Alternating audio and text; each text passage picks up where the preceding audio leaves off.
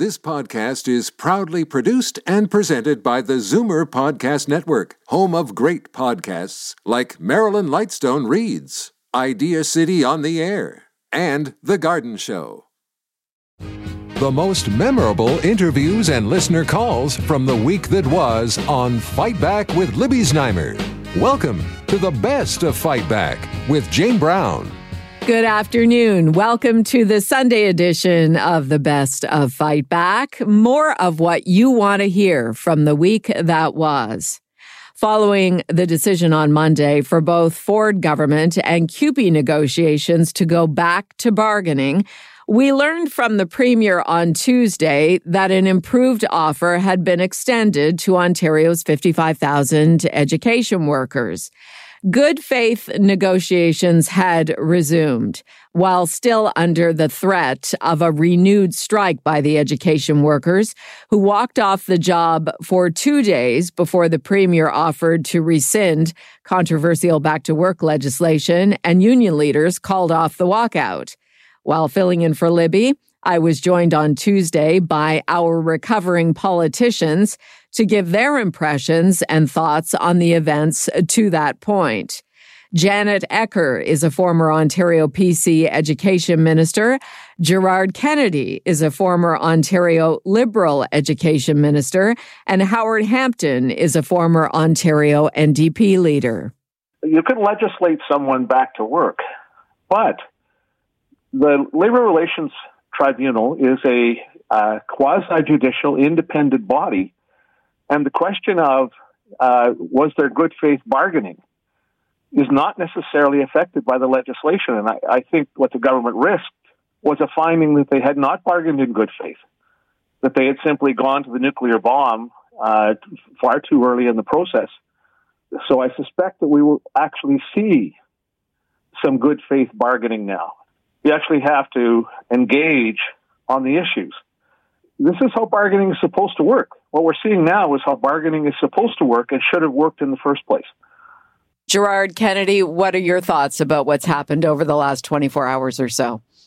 I was quite concerned. We, I think we've seen, never mind the reasons, but dynamics where the needs of students, the needs of sort of a school morale, which is really, really important. The unit of education is not at Queen's Park; it's at, it's at the school level uh, was really on the verge of being mightily disrupted. If it continued, it really would have had an impact on education. Uh, we've got to be talking about the recovery of students from the education available during COVID. Never mind what choices were made. There are students that are struggling, and they are the ones that lose out when there's labor disruption. And so I would share, you know, Howard's hope that this is going to be a pretty significant correction. And in this case, it was because public, not just parents and grandparents, but the public generally, sort of taking the measure of this relatively newly mandated government and finding it wanting and saying, we expect better. We want you to try harder. And, you know, I think it's a credit to the government that they, they got that message quickly enough. Uh, I do think that this is much more encouraging for where the focus needs to be. And it can be in the negotiations. What do we do better for students? How does this work out? And how do we align with keeping really valued public workers in in the zone of, of being focused on students? Janet, could you have imagined uh, back in your day uh, as education minister uh, implementing a shortcut like Ford and Lecce did over this last week, only to renege on the whole thing a couple of days later? Well, I think the sequence of events here is really, really important. And there's no question that being Minister of Education is a very, very uh, challenging role in politics. The trouble was, is that CUPE went on strike uh, I think, frankly, that there were some backroom conversations between some of the other unions and CUPE saying, guys, like, can you kind of chill out because you're putting us all in a situation where our rights are being, you know, legislated away potentially. Because CUPE came in asking for 11%. And if you don't give it to me, we're actually going to strike because they'd had the strike vote, they'd given the notice, they were going to be striking on Friday. And the government was sitting there uh, in a situation where how do we stop this? The kids do not deserve to have any days lost on this. How do we stop this? Mm-hmm. Bring in back to work legislation. But as we've discovered, uh, the McGuinty government you know, had brought in back to work legislation. Right. They got taken to court. The court has created a new right about right to strike. And their legislation got thrown out, and taxpayers had to pay $100 million in a penalty. So you can see the Ford government sitting there saying, We've promised to keep kids in school. We've got a union making, I would argue, unrealistic demands and actually going to strike. We have to stop that. The public interest means we have to stop that. So they introduced the legislation back to work. And how do we prevent what happened to Premier McGuinty? We do the notwithstanding clause. So it was kind of the irresistible force meeting the immovable object you know, and I think somewhere along the line, I think some wiser heads kind of said to CUPE, could you please back off here? and give the government some room to back off. And Ford took that opportunity and I think it was a good thing to do to say, yeah, you guys get, you know, back into the classroom or back into the schools. Let's all go back to the bargaining table, take a big breath and try to sort this out the way it should be sorted out. Janet Ecker, former Ontario PC Education Minister, Gerard Kennedy, a former Ontario Liberal Education Minister, and Howard Hampton, a former Ontario NDP leader. I'm Jane Brown, and this is Zoomer Radio's Best of Fight Back. What do you think? Should mask mandates be brought back this winter? There is a lot of talk around this right now, what with not just COVID, but the flu and RSV all circulating. ER wait times in Ontario are at record highs. And in Ottawa, a second intensive care unit has been opened at the Children's Hospital there because so many critically ill babies and young children have been admitted. It's a whole different scene than last winter when we were all still masking in all indoor settings. While filling in for Libby on Thursday, I was joined by our Tune Into the Town panel to get their thoughts on this. David Crombie is a former mayor of Toronto. Lauren O'Neill is senior news editor at Blog TO, and Karen Stintz is the CEO at Variety Village it's the complications of actually implementing a policy. Because again, last year there was a lot of places that were closed, right? So we didn't have restaurants open, we didn't have movie theaters open, we didn't have um, sporting events open. And so, you know, it was easy to say put masks on in school and the grocery store. Um, now we have all these areas are open, and it's not easy to say to people put a mask on when you walk into a restaurant and then take it off when you sit at the table. It's not easy to say to people going to the Maple Leafs uh, games, like, uh, yeah, keep your masks on unless you're eating. And for kids in school, you know, what they found in Hong Kong when they tried to do this is the masks actually didn't prevent the other kind of viruses that we're talking about because those viruses are not primarily transmitted through or only transmitted through airborne, but also on uh, doorknobs and, and all kinds of other things that kids touch. And the reality is they go home and play with their friends and they take their masks off. So I don't think it's as straightforward as wear a mask in crowded places. Because if you say, well, just wear a mask in the grocery store, that's not actually where the most of the, the, the, the viruses are being transmitted. So when you start to tease it out and break it down, it becomes extremely hard to say when and where you should wear a mask. Uh, what What about you, Lauren? What are your thoughts? Yeah, I'm seeing no urgency in terms of bringing mask mandates back. Uh, public health officials and government officials seem very reticent to kind of put that mandate in place again. Um, I think it's important to note, like Karen said, a lot of the viruses going around are not spread the same way that COVID is. So, um, while it's important to have masks on to prevent the transmission of COVID, I think there should also be a lot of emphasis still placed on washing hands and kind of staying staying home when you're sick. So I think sometimes when we just put masks, mask mandates, mask mandates, everyone thinks that you know, okay, we're good, I'm safe, I have a mask on. Whereas there are other things we should be doing as well. So I don't know if they're ever going to mandate it again, but I mean, individual businesses can certainly say, you know, unless you have a, a pub, you know, another health condition, um, please re- request that you wear a mask. And I think that every person has the right to wear a mask. And like, I know I wear a mask when I'm on public transit, certainly. Right. Um, so I, I just don't know based on all the backlash last year and everything that happened in Ottawa, if uh, how eager any government officials are to put mandates in place again. But I do think there should be a strong public health message that you know mask when necessary and wash your hands, wash your hands all the time, like the beginning. Uh, is David Crombie with us now? It seems to me that they've been warning us for some time now that it's going to get harder in the fall and, and in the winter, complicated, of course, by by uh, uh, by other diseases coming at us as well, the normal flu.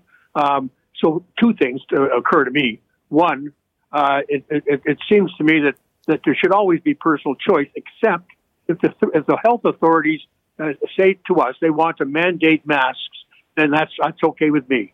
Um, we don't we don't we don't have these people in place just to give us advice. They only we need to make sure that we're we're, we're protecting ourselves, but we're also protecting other people. So I don't have a lot of patience with people who think that they have a personal choice over and above a public authority when there is a, a public demand. The reality is there was a lot of other things we had in place other than masks.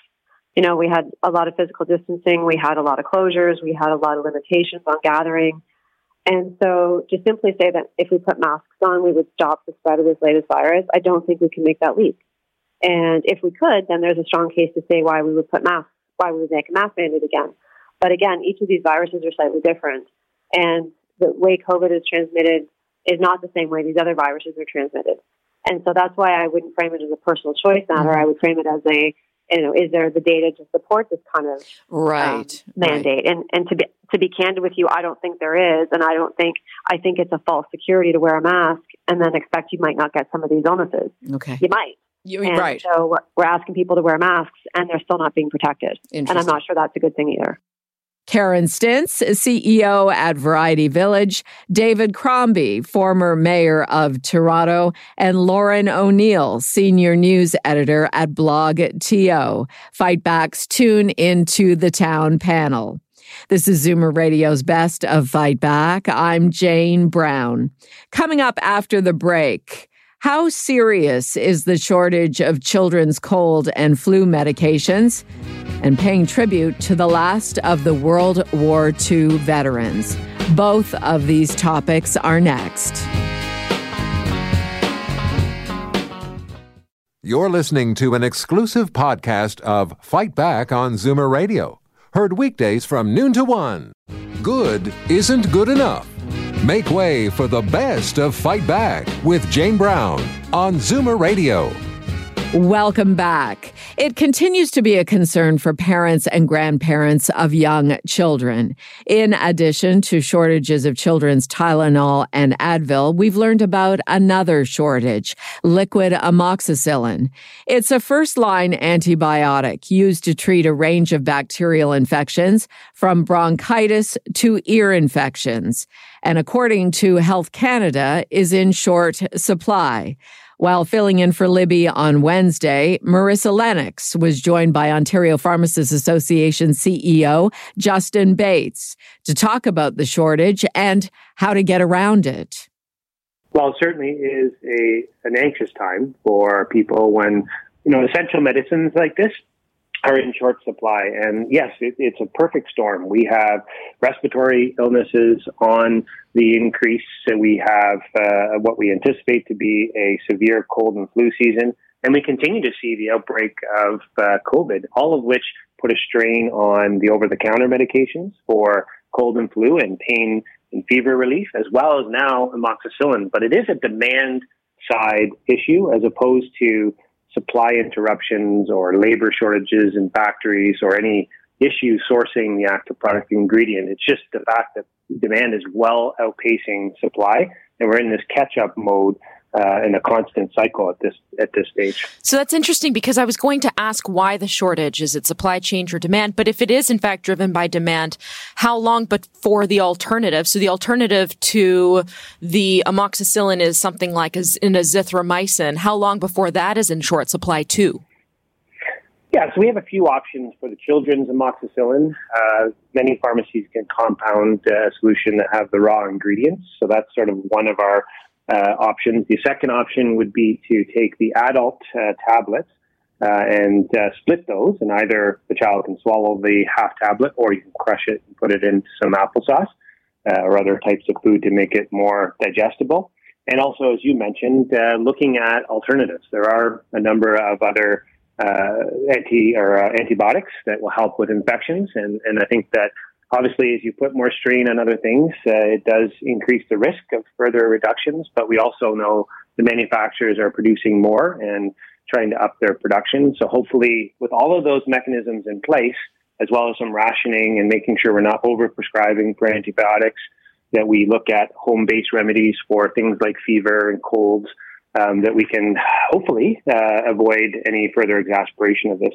Without an antibiotic, I mean, you mentioned there were some alternatives, but I can't imagine that's the first line antibiotic people go to are the, the amoxicillin or the penicillin. And so without it, I imagine it'd be very difficult to treat these kinds of infections.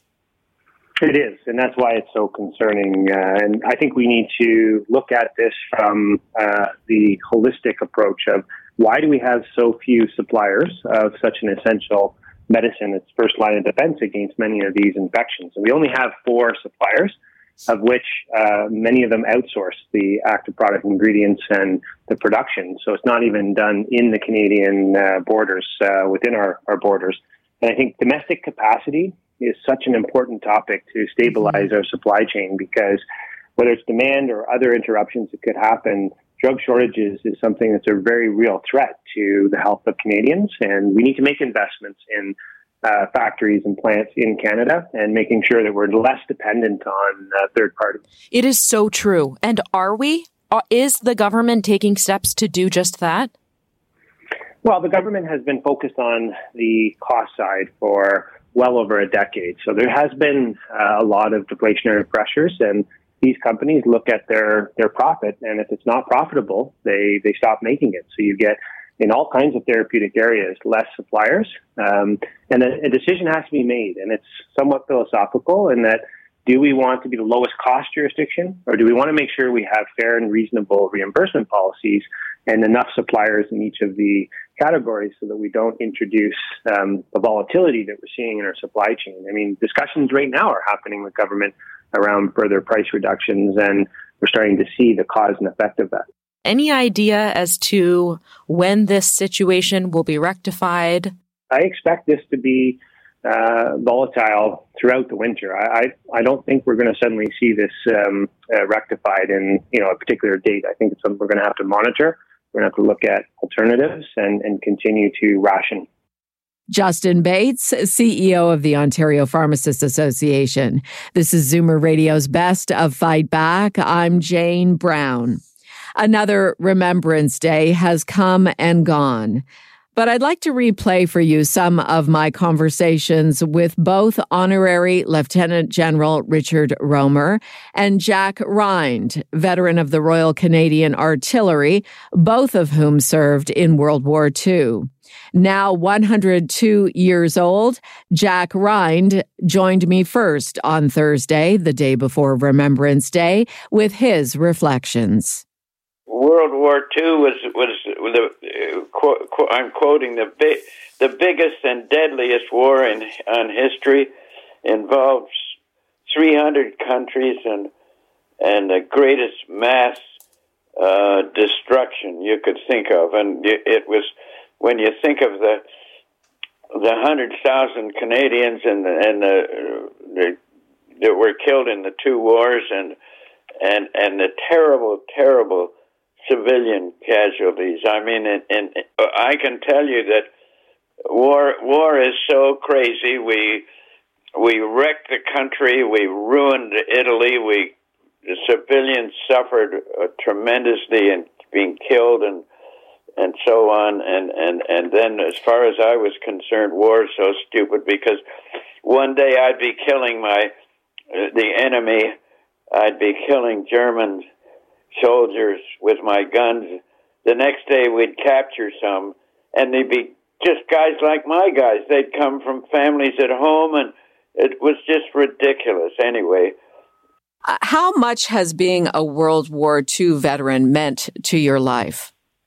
Uh, not not very much. No. Once, once it was over, uh, uh the man that had uh, uh, trained me in, in, in Canada. One was an officer who was uh, the, the, the, the president of a life company, and he hired me, and, and so on. And I ended up as president of that life company, and so on. And so, and I married a wonderful, wonderful mm-hmm. wife, and the war was something in my past that. Yeah.